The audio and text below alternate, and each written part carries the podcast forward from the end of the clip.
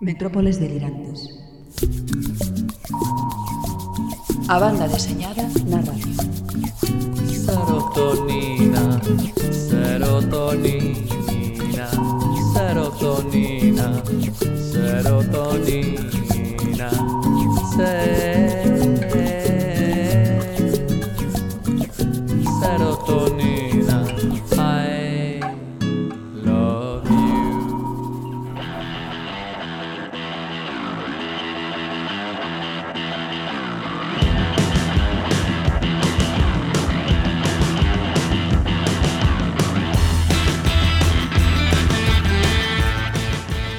Son Nieve Rodríguez e xa estades escoitando a quinta emisión das Metrópoles Delirantes na radio online Campus Culturae da USC. Oxe na nosa dorna voltamos a ir ao mar da BD. Levamos aparello novo e imos preparados para pescar cadriños, libros e un eito de conversas moi interesantes. afeitos a loitar no mar de monstruos que con fríos números gobernan as nosas vidas, largamos toda a vela dispostos a ser corsarios. Temos os petos inzados de libros, eis as nosas armas.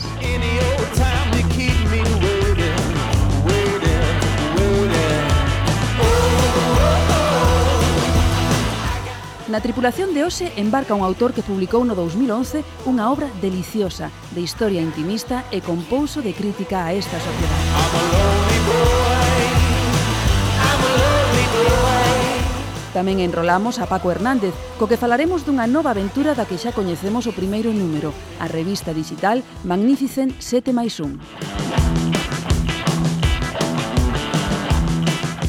Hellboy cumpre 20 anos e o señor B non puido resistir a tentación de invocalo para unha satánica celebración.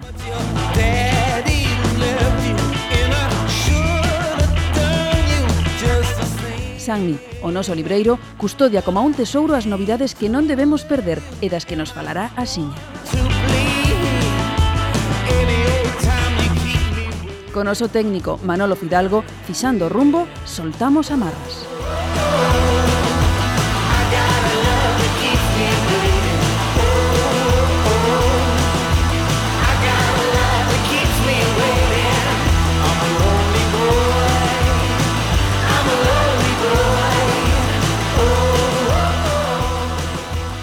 E comenzamos o noso programa de hoxe coas novas da BD e, como sempre, a todo Filispín. E, como sempre, tamén con Pedro Rey. Hola, Pedro, que tal? Como vamos? Hola, moi ben. Moi ben, que hai algunha nova por aí interesante que hoxe nos me vas contar ou non? Pois hoxe, por fin, falaremos de Tintín. Que me dis? Sí, hai novidades. novidades. Hai novidades, hai pero novidades. non decías ti que, faci, que solamente facía arqueoloxía de Tintín. Pois alguén a fixo e a fixo ben.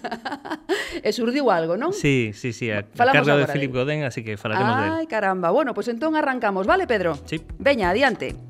Pois empezamos co Circo Lorza, porque o Circo Lorza chegou á cidade de Lugo. Dende o pasado 8 de marzo e ata o 5 de abril, Alberto Guitián convídanos a chegarnos ata o Museo Interactivo de Historia da Cidade para que disfrutemos das súas ilustracións e de orixinais dese libro Circo Lorza, editado no 2011 por Dibux Hilarión e de varias novidades lorceiras. Tamén disfrutaremos delas.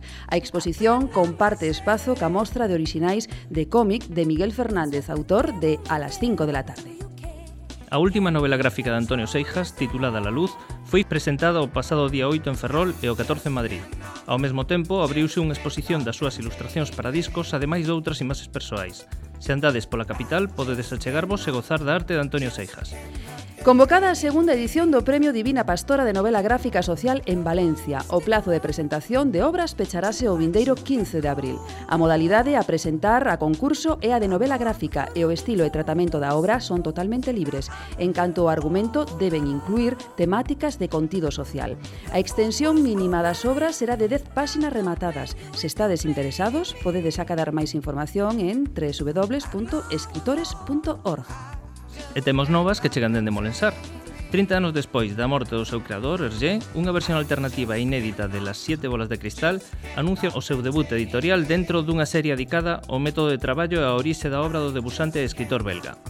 De Las Siete Bolas de Cristal coñecíanse as planchas en blanco e negro que publicou o diario belga Le Soir entre 1943 e 1944, e a versión coloreada que tivo a súa primeira edición en 1948 e que é moi diferente da original, No medio queda esta nova obra, La maledición de Rascar Capac, a nova versión que aparece como un desenrolo alternativo das tiras de Lesuar. A edición inclúe bocetos e documentos históricos que amosan como Hergé se documentou para compoñer a historia. Os profesionais do cómic elexiron xa en votación os nominados aos premios do 32º Salón Internacional do Cómic de Barcelona. Entre os nominados na categoría de obra de mellor autor español, destacar tres que xa pasaron polas metrópoles delirantes. David Rubín, que xunto a Santiago García pergueñaron ese Beowulf, Paco Roca por Surcos del Azar e Roger Ibáñez polo Rei de Prusia. Na categoría de autor revelación destacamos Vamos a nadar por Papel Estrujado ou Clara Soriano por Colmado Sánchez. Pola súa banda na categoría de obra estranxeira publicada en España, destacamos entre os nominados El libro de los insectos humanos de Osamu Tezuka, Now de Brown ou Érase unha vez en Francia de Fabián Uri e Sylvain Vallée. Por último, na categoría de fanzines atópanse entre os nominados Arroz Negre, Licor del Mono ou Zuzumba. Embargante, se queredes saber o listado íntegro das nominacións, podedes facelo na páxina do Saló, www.ficomic.com.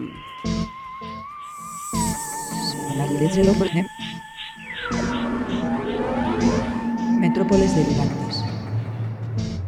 E hoxe a nosa, o noso tempo de parola comenzámolo mm, cun rapaz, porque vamos chamarlle rapaz, porque moita edade non debe de ter, porque, bueno, bueno por aí andamos, non? Bueno. que chega dende a Terra Chá e de Lugo, eh, ven ata as metrópoles delirantes e trátase de Miguel Cuba Taboada, ilustrador, autor de novela gráfica, artista multidisciplinar. Dende o 2011, ano no que publica Punto de Fuga, tiñámolo así como un pouco despistado. Subsanamos ese fallo no sistema e aquí o teño para poñernos o día do que está a facer. Miguel, moitísimas grazas antes de nada por achegarte ata estas metrópoles. Bueno, pois pues moitas grazas a vos polo convite e boas tardes. Boas tardes, boas tardes. bueno, por onde paras agora? Teño entendido que non vives en Galicia, é certo? Pois non, agora mesmo estou en Madrid, fun ali por motivos de, de traballo, no? porque ao final pois nesto o traballo é o que marca onde onde te sitúas, pero vamos, estou indo e vindo todo o rato, así que non. Si, sí, teño problema. lido por aí ou teño escoitado que Santiago é a túa cidade, aínda que sexas de Lugo. Bueno, teño varias cidades, é verdade. Santiago, sin dúbida, é, unha delas, ¿no? Tanto Santiago como Coruña, Lugo, que é onde nacín, así que Galicia en xeral, ¿no? Bueno. Eh, voltas agora a Compostela por algo concreto, para a inauguración dunha exposición colectiva na que o teu traballo está incluído, non? Pois sí, este é un concurso de, de artes plásticas o, o do Auditorio Galicia, E bueno, pois pues, tiven a sorte que me seleccionasen unha peza aí, eh, estou con moi boa xente ali, moi ben acompañado, así que encantado de, de ver por estes motivos. Uh -huh. A túa trayectoria expositiva é moi recoñecida. Expuxeches en Galicia, en Italia, en Cuba. É o que estás a dedicar o teu tempo agora, realmente? Bueno, pois eh, nestas cousas a verdad que un pouco por obligación de buscarte vida tens que facer un pouco de todo, pero tamén porque eh, é o que me gusta, non? Eh, cando eu fago un proxecto, non é que pense sempre en facelo desde o mesmo medio, según a ti, o tipo de idea que teña, pois eh, fago un cadro ou fago me dedico a facer unha novela gráfica ou vou variando, vamos, o sea que non é algo planificado tampouco, non é uh -huh e o dedicarte a moitas disciplinas, por exemplo, eso, a novela gráfica, a ilustración, influen unhas nas outras a hora de traballar? Tes influencias? Mm, bueno, eso se cadra o ben mellor os, os espectadores poden ver as, as conexións. Eu creo que sí, na miña, na miña obra, digamos, máis pictórica, sí que se percibe esta influencia da, da BD, e o mellor na temática do tipo de novela gráfica que fago, pois tamén se percibe o ambiente un pouco no que me atrae, ¿no? Eh, pero eso ao final é, é inevitable porque facemos o que somos un pouco e entón pois ese mundo é o que o que reflexamos na obra. No 2011, dicíamolo xa no sumario, publicase Punto de fuga, a túa primeira e polo de agora única, única novela gráfica editada por Demo Editorial. Nela falase dunha xeración en crise, de futuros incertos como nos sona, non? Porque co paso do tempo esta realidade que reflictes non foi a mellor. Pois non, a verdad que se cadra o mellor hasta foi a peor. Eh, a, a situación actual a verdad que non é para estar moi contento, ¿no? pero, pero bueno, eh, tal e como puña un punto de fuga, eu tamén quero lanzar así como unha deixar un pouso optimista de que mm, podemos cambiar e revertir a situación, ¿no? Sin deixar de protestar, evidentemente, pero poñéndonos mans a obra. Uh -huh. A novela gráfica foi concebida e editada en galego, algo que polo menos para min constitúe unha chega importante para conferirlle máis empaque, máis solidad á, BD galega, non? É dicir, non se fai moi moi acotío isto. Bueno, eh, sendo sincero, eh, Enda que a obra pensei en galego, tamén é verdad que foi unha obra que recibiu unha das axudas que había da Xunta para a promoción da, da banda galega, eh, o sea, da banda deseñada en galego, eh, que me parece que agora xa non funciona exactamente igual. Entón, pois claro, había, aproveitando aquel momento que era moi importante para estimular o, a, a, a situación da BD aquí en Galicia, pois hai un pouco punto de fuga, non? E bueno, e eu encantado porque, pois, pues, eso, eh, como a lingua materna, entón, pois, pues, encantado. Neste sentido, Demo Editorial está facendo un, un gran traballo, eh, publicando e, e editando en galego. Pois, que, que opinas deso? Que pois, non haxa tanta, tanta editorial? Sí, eh, a verdad que, home, tamén hai que ter en conta que, claro, o mercado galego mellor eh, é complicado, ¿no? Pero, desde logo, editoriais como Demo pois, fan unha labor importantísima, sobre todo porque, eh, bueno, e aquí, mm, evidentemente, non, non, non o vou decir por min, pero ten unha selección de obras que a mí me parecen moi moi boas e hai ese criterio de calidade e ao mesmo tempo ese criterio de promoción da, do que se fai aquí e do que se fai aquí en galego, ¿no? e, e eso me parece fundamental. Aí a, a labor de Manel Cráneo pois é eh, totalmente loable, vamos. Sí, sí, encomiable eh, e digna de, de seguir ese camiño outras editoriais, non? Porque se foran máis, sí, o millor sí. o galego na BD estaría noutra posición. Sí, claro, que pasa que as editorías non no teñen, non no teñen nada fácil, ¿no? tal como está, non lles poñen ninguna facilidade para sair adiante. E sos héroes como Manel Cráneo, ¿no? turrando aí polo galego e, e empuxando pola, pola lingua materna. Exactamente. E te, esa sensación, o mellor como teño eu, de que cada vez se fala menos galego? Bueno, pois pues as, as estadísticas están aí. Eh, o galego, eh, comparado con outras linguas como, por exemplo, o catalán, polo que eu teño entendido, ata hai moi pouco era das máis faladas, pero claro, o espectro da poboación era como moi moi elevado, ¿no? de idade moi avanzada. En as novas xeracións e cadra, pois sí que, sí que eso está baixando. Entón, bueno, pois todo que se xa promocionar o galego desde todos os ámbitos, se xa, será para mellor, non? Pois efectivamente, nós polo menos agora neste programa que estamos facendo por aí tamén sí, sí. intentamos din dinamizar eh, e animar a que a xente pois que se exprese en galego e que e que bueno, que o acolla como unha lingua de todos os días, non? Que tamén é moi bonito e non se pode perder. Voltando ao libro, teño aí o punto de fuga, mo podes achegar, Miguel? Aí está, sí. Sí, é un, é un libriño eh, que ten eh, cantas páxinas, 78 páxinas, sí, non? Por aí... Fálanos deste debuxo. É un debuxo que a mí me, me chama atención, pero que non, non o solo ver así... Como definirías o teu estilo? Pois mira, a verdad é que mm, cando fixen este, esta novela gráfica eu tiña moi, moi pouca trayectoria, digamos, no, no ámbito do cómic, no? Eh, fixera un par de historias curtas, pero eh, pois non tiña todavía un estilo moi definido, entón Tamén é verdad que se pode percibir en ese sentido un non tan definido un estilo, pero bueno, a xente di que sí que ten un aspecto bastante reconocible e pues eu contento de que sexa así, ¿no? Podemos decir que ten influencias de liña clara. Sí, sí, sí, evidentemente a min a, a banda de seña francesa eh, gustame moito, eh, eh, Moebius, especialmente hubo un momento no que estaba pues, mm, tolo por ese autor, ¿no? e se cadra en algunhas zonas podese, podese notar, pero eu coido que tamén hai pois influencias de Miguel Anxo Prado, mm. eh, incluso podese ver pois eh, cousas de, do manga, o mellor pode tamén houve xente que me dixo que había como viñetas que lle recordaba o mellor no, no, no xeito de, de narrar un pouco manga, ¿no? pero mm, penso que eso o ven mellor o espectador que eu mesmo, o sea, non son tan consciente de desas de cousas, pero claro, os autores que che gustan, pois pues, ao final vese no que no que faz. Efectivamente. En canto guión, eh, bueno, tratas unha unha realidade social cruda, non? A incertidume do mm. do futuro, nos xóvenes, eh, como diste no cómic, na historia e aquí, eh, seremos a xeración de parados mellor formados de toda a democracia. E dice, eso é duro, é moi duro, pero tamén ten un punto de, de ironía e de humor que, que está aí flotando. Sí, sí, soubéchelo, soubéchelo combinar moi ben.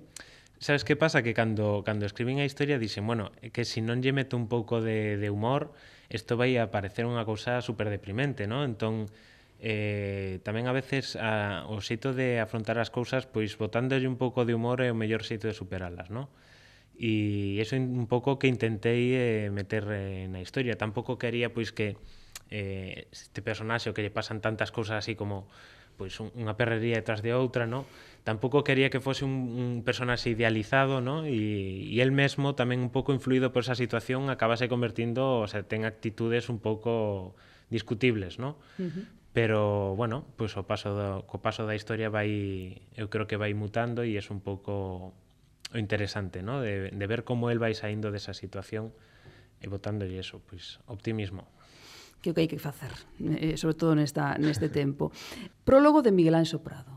Entrar así na novela gráfica, entrar pola porta grande, non? Bueno, pois un placer total, porque, o sea, Miguel Anxo Prado, eu eh, sempre o comento, no? foi un pouco o, o autor co que entrei na, no gusto polo TVO adulto, no? pola, pola banda deseñada eh, adulta. Entón, foi un referente sempre, o sea, recordo de, de crío de, de ir ali o, a Sada no, no Museo do Castro que había unha conferencia de Miguel Anxo Prado e eu fun ali a enseñar os, os debuxos e tal e para min era como un, un referente tremendo. Entón tanto tempo despois que el escriba algo sobre sobre o que eu fago, pois, pues, bueno, foi É o que escribiu, porque está moi ben. Eh? Pois sí, bueno, foi moi, moi generoso no, nos comentarios, a verdad. E falando un pouco do futuro, en que estás a traballar? Haberá novela gráfica de Miguel Cuba? Sí, bueno, estou, estou nelo, estou levo dous anos aí pegándolle duro, que pasa que, bueno, a situación é un pouco o que vos comentaba, que tes que buscar eh, tamén o sitio sobrevivir, de alimentarte, ¿no? Entón, tes que combinen, combinar estas cousas con, con outro tipo de traballos que ao final pois quitanche tempo de, de facer pois, un, un proceso tan laborioso como unha novela gráfica, non? Uh -huh. E en certo sentido, pois, tamén como é a segunda obra, igual estou acusando aí un pouco ese síndrome da, da segunda obra e, e por eso vai un poquinho máis lenta, pero bueno, chegará, chegará que, que era Ademais, despois da proxección da primeira, bueno, porque eh, non sei se vos lestes punto de fuga para donde aquí teño que recomendala encarecidamente porque de verdade que é maravillosa e como dicíamos nun principio deliciosa. Supoño que eso tamén será unha presión, non? Dices, bueno, a primeira saliu ben, un guión redondo, porque para min é redondo, o debuxo tamén, a historia perfecta, eh, o segundo hai que esmerarse un poquinho máis, por iso te paras un pouco máis, non? Bueno, eh, Pois moitas gracias polos comentarios, a verdad. Eh, sí, home, de, de obra en obra sempre intentas mellorar e, e sobre todo que se vexa un cambio, non? Entón intentando buscar unha nova estética e, e apartarme un pouco do que fora a primeira, pois claro, leva, leva tempo e despois eh, tamén é unha obra que como que precisa moita documentación, eh, entón pois adiquei eso, prácticamente un ano só a documentarme para, para facer a historia. E, e bueno, Pois eso, vai lentinho. E, de que vai a ir? Non se pode adiantar nada, así en primicia sí, para as metrópoles sí, sí, delirantes, sí? Por suposto, ¿sí? por suposto, podo, podo adiantar. pois esta é unha historia que vai a, a tratar sobre sobre a viaxe, non? E sobre os efectos que a viaxe ten eh, no individuo. Eh, son catro personaxes e entón cada un deles afronta pois ten un, un xeito distinto de ver a viaxe e ao mesmo tempo é un, unha excusa ou, bueno, unha excusa ou un xeito de achegarse á cidade de Roma porque está ambientada na cidade de Roma e eh, precisamente o proceso de documentación pois eh, así que vou a manter un pouco esas, esas, esas, esos dous eixos temáticos ¿no? como ves aí tamén certa relación con punto de fuga pola cidade que é un tema uh -huh. un tema que me atrae moito. Pois a ver, a ver que que resulta desa novela gráfica na que está traballando Miguel Cuba, a ver o de Roma, porque últimamente de Roma teño moi bo, moi boas eh, sabor de boca, vin a película La grande belecha, non sei se a biches. Home, si a vin. Ah. vin a ver se tamén me deixa a mesma sensación de ah, que pasada se me deixa a túa novela gráfica. Pois pues eh? mira, vouche dicir que a, ver, a, ver. Eh, a grande beleza eh, gustounos moito, estábamos ali, éramos un grupo de artistas, cada un co seu uh -huh. proxecto, ¿no? E encantounos porque ademais é que aparecía todos os sitios onde nos pasábamos o noso tempo. Entón ver un, unha, unha película que eso que, que vías os sitios polos que camiñas día, día a día, os sitios onde tomas a café e todo eso, pois pues, é un, un placer. E máis tratado como tratou o director da sí, película, sí, sí. que é Paolo Sorrentino, que é maravilloso. Eh, Pedro, teis unha preguntiña por aí para el, sí, xa sei, xa sei, pero antes de nada, unha, única, unha última pregunta sobre esta novela gráfica. Va a ser autor completo, non? Guión e debuxo ti mesmo, sí, sí, outra sí, vez. Sí. Vale, vale. Pois pues aí está. Agora, Pedro. A min gustaría saber, eh, non sei se viches, que a Asociación Cultural Tebeosfera publicou un informe sobre as publicacións de, de cómic e banda deseñada eh, durante o ano pasado eh, os datos eh, non son moi estimulantes, non parece que se viva a euforia que parece que hai no mundo do cómic. Que pensas diso? Bueno, eu creo que aquí hai como dúas partes, ¿no? Mm, dun lado, posiblemente as ventas ou, ou as novidades que saen, pois non se para, para botar foguetes, Pero do outro lado temos unha cousa increíble que temos unha xeración de autores que me parece impresionante e ademais non se trata de algo puntual porque temos a xente pois xa moi consagrada como pode ser o propio Miguel Anxo Prado, das Pastoras, tanta xente que temos desa, desa xeración e novas xeracións que se van renovando, co cal pois xa temos aí un sustrato eh, importante co que traballar, no? pero mm, lamentablemente pois eu creo que o mellor non se promociona desde os sitios que se ten que promocionar tanto eh, a banda deseñada para sacarlle o rendemento que podería ter incluso a efectos económicos que o que mm. mira pois pues, esta xente mm, realmente creo que temos potencial para unha industria moi moi boa aí, vamos. Bueno, pero estamos poñendo os, as pegadiñas pouco a pouco. O primeiro, a pouco. o primeiro que son os autores están, así que Eh, o resto está por vir e o gallá que pouco a pouco cheguemos sí, sí. a ese punto de, de ser unha auténtica industria como é o mercado franco-belga ou como é o mercado estadounidense. Sí, porque ademais é que fora sí que se valora os autores españoles. Entón, aí está a paradoxa un pouco, ¿no? de que vemos que hai autores que están publicando en Francia, que lles chaman de Estados Unidos, que, que é un traballo moi valorado, que ao mellor non pasa en todas as disciplinas artísticas. O sea, os españoles non están ao mellor tan valorados en outras disciplinas, ¿no? Sin embargo, no cómic sí, pero aquí non, se, non hai tanto apoio para aproveitar esa, esa calidade que hai, non? bueno, pois eh, arrimando o ombreiro un poquinho entre todos, pois eh, tentaremos que, que sexa así nun futuro o gallá, gallá, próximo, sí. o gallá. Bueno, xa para rematares, eh, acabas de escoitar que acaban de sair as nominacións o, o Saló de, sí, de sí, sí. Internacional de Cómic de Barcelona.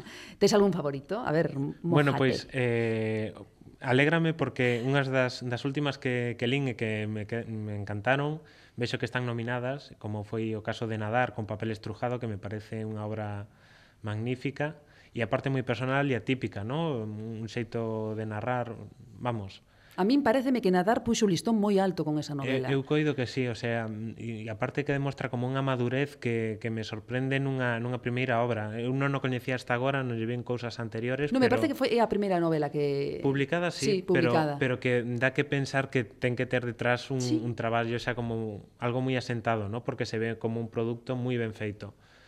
E despois está tamén El Nao de Brown, que tamén é unha obra que me, que me encantou, o sea que bueno, e Tezuca, o sea que, sí, sí. bueno, e David Rubín, o sea, xente que sí. evidentemente cousas boas. Bueno, pois aí está as preferencias de, de Miguel Cuba. Eh, nos únicamente agradecerche que pasases polas metrópoles delirantes, que foi un prazer inmenso eh, falar contigo e que estamos desexando ler a túa nova novela gráfica ambientada en Roma, non?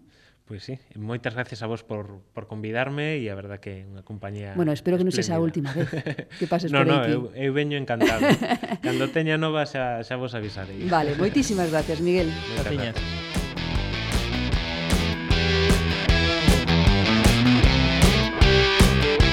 Radio Campus Culturae. Unha iniciativa da Universidade de Santiago de Compostela cofinanciada pola Xencia da Cultura da Unión Europea. When you're happy from a dream, is it hard to work out what is real? Is the real over there more vivid than here ever feels?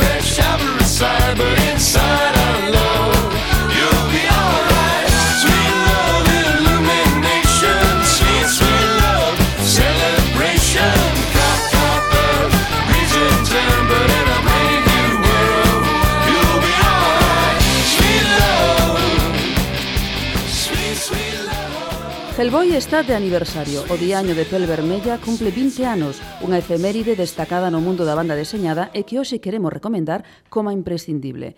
O demo que habita nas metrópoles, o señor B, amósanos o mundo de Hellboy, habitado por seres mitolóxicos, criaturas da noite, alienígenas e todo aderezado cun malvado nazi, como a vida mesma.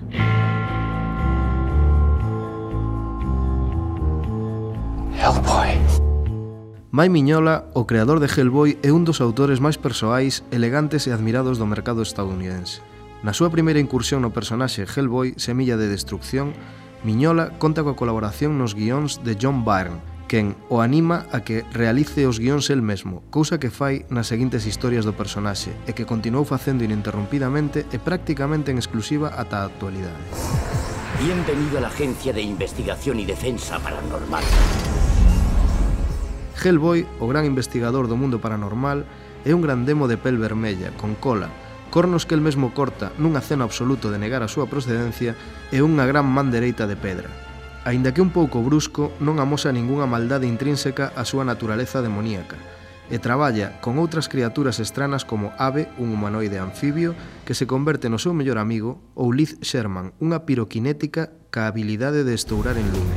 Entra a conocer al resto de la familia e Ibrahim Sapien.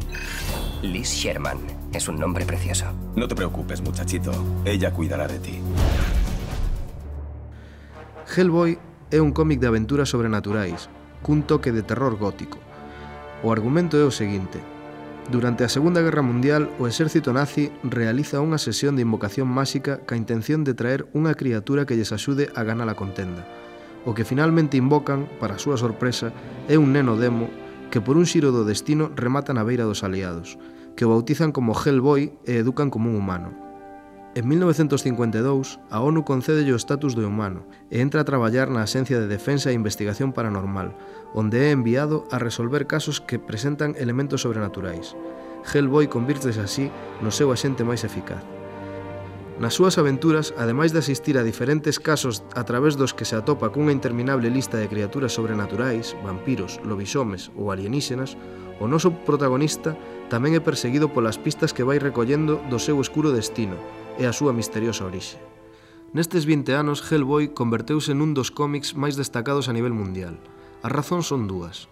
O seu argumento, envolto nun ambiente gótico maxistral con criaturas inspiradas nos relatos de Lovecraft, é o seu debuxo, excelente, con un estilo único e con un dominio absoluto das luces e sombras que encaixa como unha luva no cómic. I can't laugh and I can't sing. Finding it hard to do anything. You know I feel sad when you're sad. I feel glad when you're glad. You only knew what I'm going through.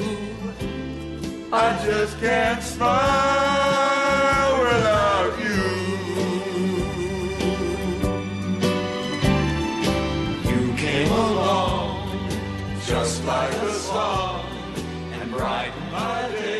De seguro que algúns de vos vivistes a década dos 80 e non sei se estaredes conmigo en que daqueles anos poucas cousas foron aproveitables e case ningunha foi referencia de nada. Falamos de moda, de música, de cine. Nesa década nos kiosques podíamos atopar revistas como 1984, Cimoc ou Totem, que acollían traballos de artistas como Richard Corben, Carlos Jiménez ou o Gran Moebius. Xa vedes que non todo estaba perdido. E para transmitir esa esencia das revistas e historietas dos 80, puxos en marcha marcha un fanzine digital moi interesante e que ademais é de balde, atención. E para falarnos desta iniciativa, chamamos a un dos seus creadores, Paco Hernández, guionista de cómics e autor xunto con José Ángel Ares de Rosa y Javier. Hola, Paco. Hola, buenas tardes. Hola, buenas tardes. Gracias antes de nada por atender nuestra llamada. No a vosotros, que menos. Muchísimas gracias. Bueno, yo decía, al principio del programa eh, hacía referencia a esta iniciativa Magnificent 7 más 1 como revista digital. Ahora acabo de nombrarla como fanzine. ¿Qué es? ¿Fanzine? ¿Revista digital? Sí, sería, es una revista digital y gratuita de cómic en la que, bueno, como bien dice, pues nos hemos juntado unos cuantos autores para hablar sobre una temática en concreto, pero bueno, no, no es tanto la temática, sino como sino el objetivo de la misma, lo que sería hablar de y, y dibujar algo lo que normalmente no hacemos. Entonces, eh, esto surge prácticamente a raíz de pues las redes sociales que entre nosotros pues vamos escribiéndonos, ¿no? Esto que estás un día y dices, estoy dibujando y otro estoy Sí, haciendo sí. esto, ¿no? Y, y salió la iniciativa, nos saludaba Oscar y dice, ¿por qué nos juntamos los, los por eso el 7 más 1? Que ese más uno tiene más de, bueno, pues una connotación, pues porque hay una, una mujer en el proyecto, porque hay un solo guionista que soy yo, o un ilustrador, que era decir, oye, ¿por qué nos juntamos y hacemos algo, ¿no? Dibujamos algo y tal, pero claro, para hacer lo mismo de siempre, decimos, no, ¿por qué no? Ya que lo hacemos, hacemos algo que sea un reto para todos nosotros.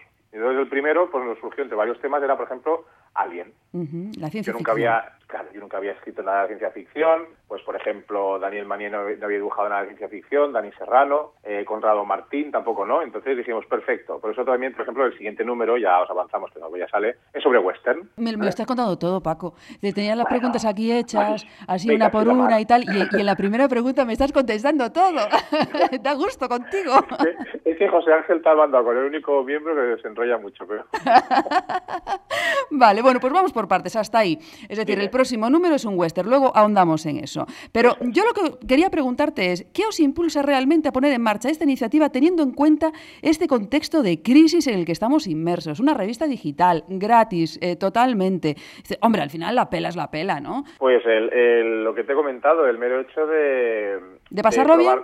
Sí, pero también al mismo tiempo aprovecharlo, porque claro, eh, todos sí que vamos, vamos bastante mal de tiempo con nuestros proyectos, cada uno está metido en una cosa diferente, y entonces era, dice, hombre, ya que vamos a gastar un tiempo en hacer esto, por lo que en principio no vamos a cobrar nada, pues entonces el, el objetivo prácticamente era también sacar provecho personal en el sentido de explorar otras cosas que no haces. Pues es una forma de decir, bueno, si yo tuviera que participar en un monográfico de Aliens, ¿qué escribiría?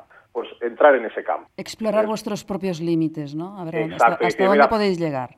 Claro, y practicar. Dice, ya que estamos, practicamos y, y además y también experimentamos, porque ahí hemos hecho, por ejemplo, con Conrado, una de las historias que es la que él me dibuja, por ejemplo, él experimenta con acuarelas y demás, ¿no? Dice, pues probamos esto. Eh, por ejemplo, José Morales también. Primero probó una historia, pero luego cambió totalmente el estilo y dice, voy a hacer otra. Y así. Ujú. Así Bueno, prácticamente. esto está muy bien lo que me cuentas, ¿no? Desde el punto de vista de los autores, de los guionistas y dibujantes que participáis en el proyecto. Os lo pasáis teta, exploráis unas, unas cosas eh, totalmente mm, desconocidas a lo mejor en vuestro trabajo diario, pero ¿qué pretendéis con el lector? ¿Qué queréis provocar en el lector con todo esto? Pues sinceramente, ver si lo que hemos intentado ha funcionado.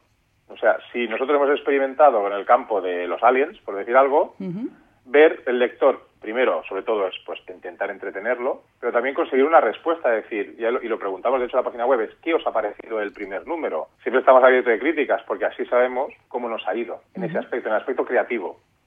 El aspecto económico no, porque es una publicación digital Claro, gratuita. evidentemente. No, Ajá. ¿Y, y, y- y qué os dicen? Eh, de momen- bueno, hay de todo. Pues hay gente que le ha gustado unas historias más que otras y esta menos. Otra gente que le ha parecido bien un dibujo, otra le ha parecido más experimental. Estamos contentos porque la reacción ha sido que las personas mm, se han mojado. Muy bien. Bueno, eh, lo que comentábamos, primer número dedicado a ciencia ficción. Eh, ahora el western. Eh, vais de un lado a otro, pero no, no tenéis ningún tipo de complejos, ¿eh? Eh, no, claro, era el western. Yo el western, a mí me mataron porque dijimos western. Ah, tú tampoco dominas idea- el western. El El western. Eh, digamos que sería lo último sobre lo que yo escribiría, pero, pero de eso se trata, de decir, pues mira, acertado porque sería sobre lo último que yo escribiría. Pues bueno, te han dicho, pues vamos a dibujar western y ya estamos en ello. Bueno, bueno, bueno. Eh, con nosotros está un compañero que se llama Pedro Rey, que también colabora en el programa, es parte del programa, que también te quiere hacer alguna preguntita. Pedro. Hola, Sí, claro. Paco. Hola, Eh, Pedro, ¿qué tal? ¿Desde dónde podemos seguir vuestros trabajos? Eh, Mira. Facebook, Twitter. En Facebook es tan fácil como encontrarnos en Magnificent 7 más 1 y en Twitter igual, es arroban Magnificent 7 más 1. Entonces, a través de, de Facebook subimos directamente el enlace, porque el, el formato del- de la publicación está en, lo subimos en ISU. Sa- ¿Sabéis, conocéis ISU? Que tiene Sí, ese sí, sí, formato, parece que estés leyendo una revista.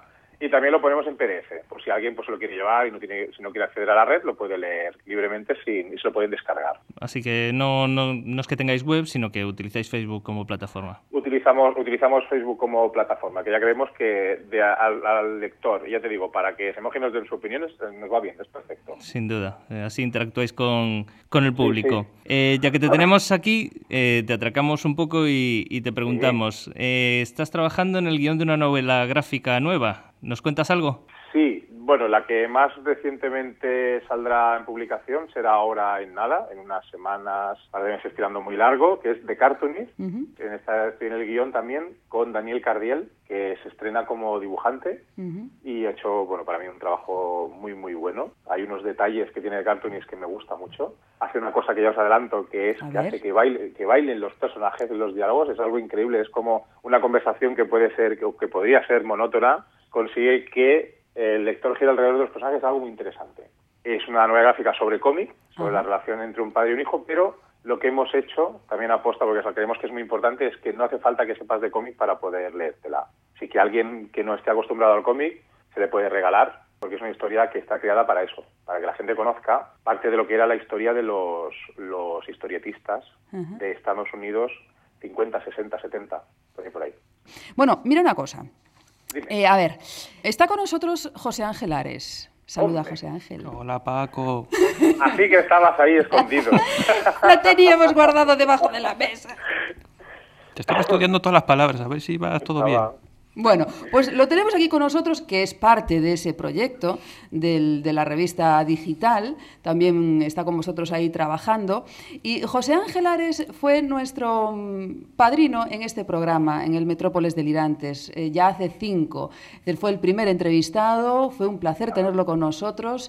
Y de aquella, hablando del Rosa y Javier, que por cierto, enhorabuena por esa novela gráfica.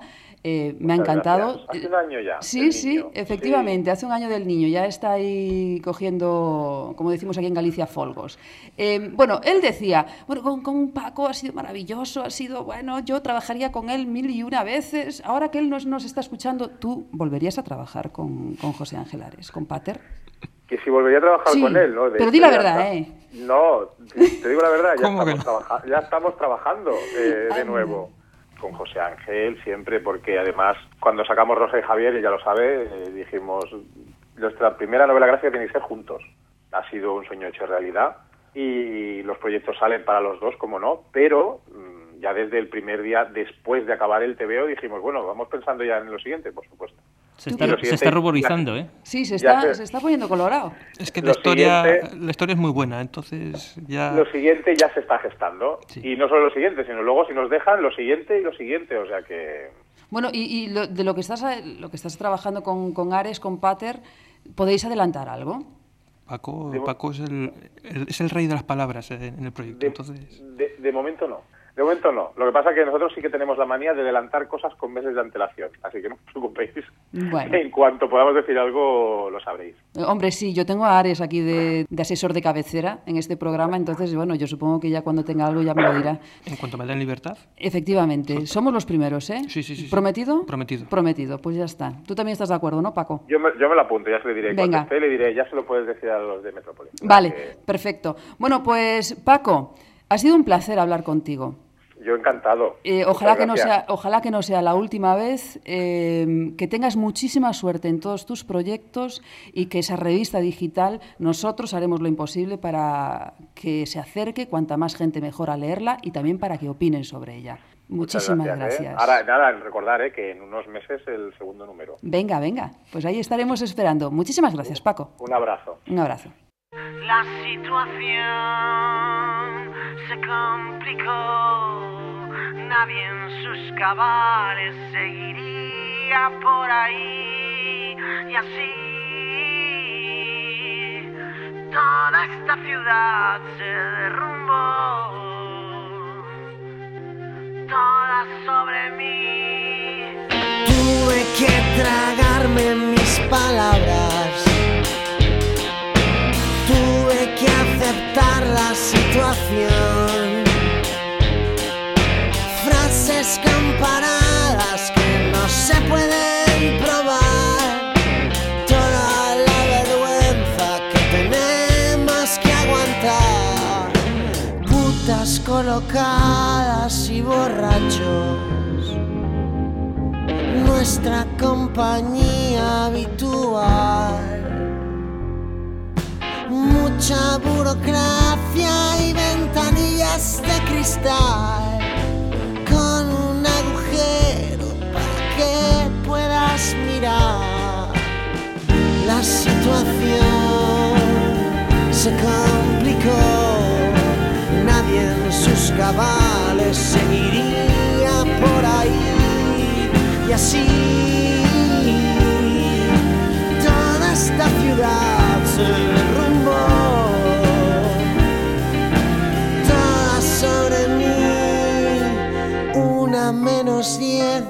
mañana. Otra vez te espero en ese oscuro callejón. No vienes colocada pero sé que hay algo mal. Por esa mirada que me pones al hablar. ¿Será que te has estado revolcando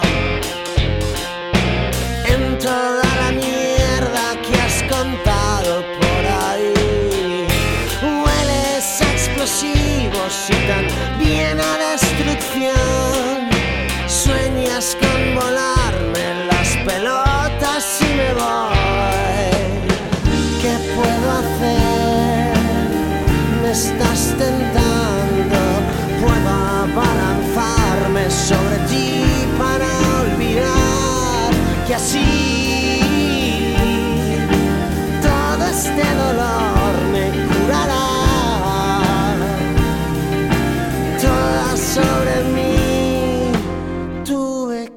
tragarme mis palabras.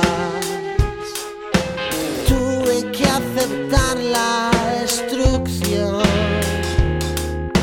Frases empapadas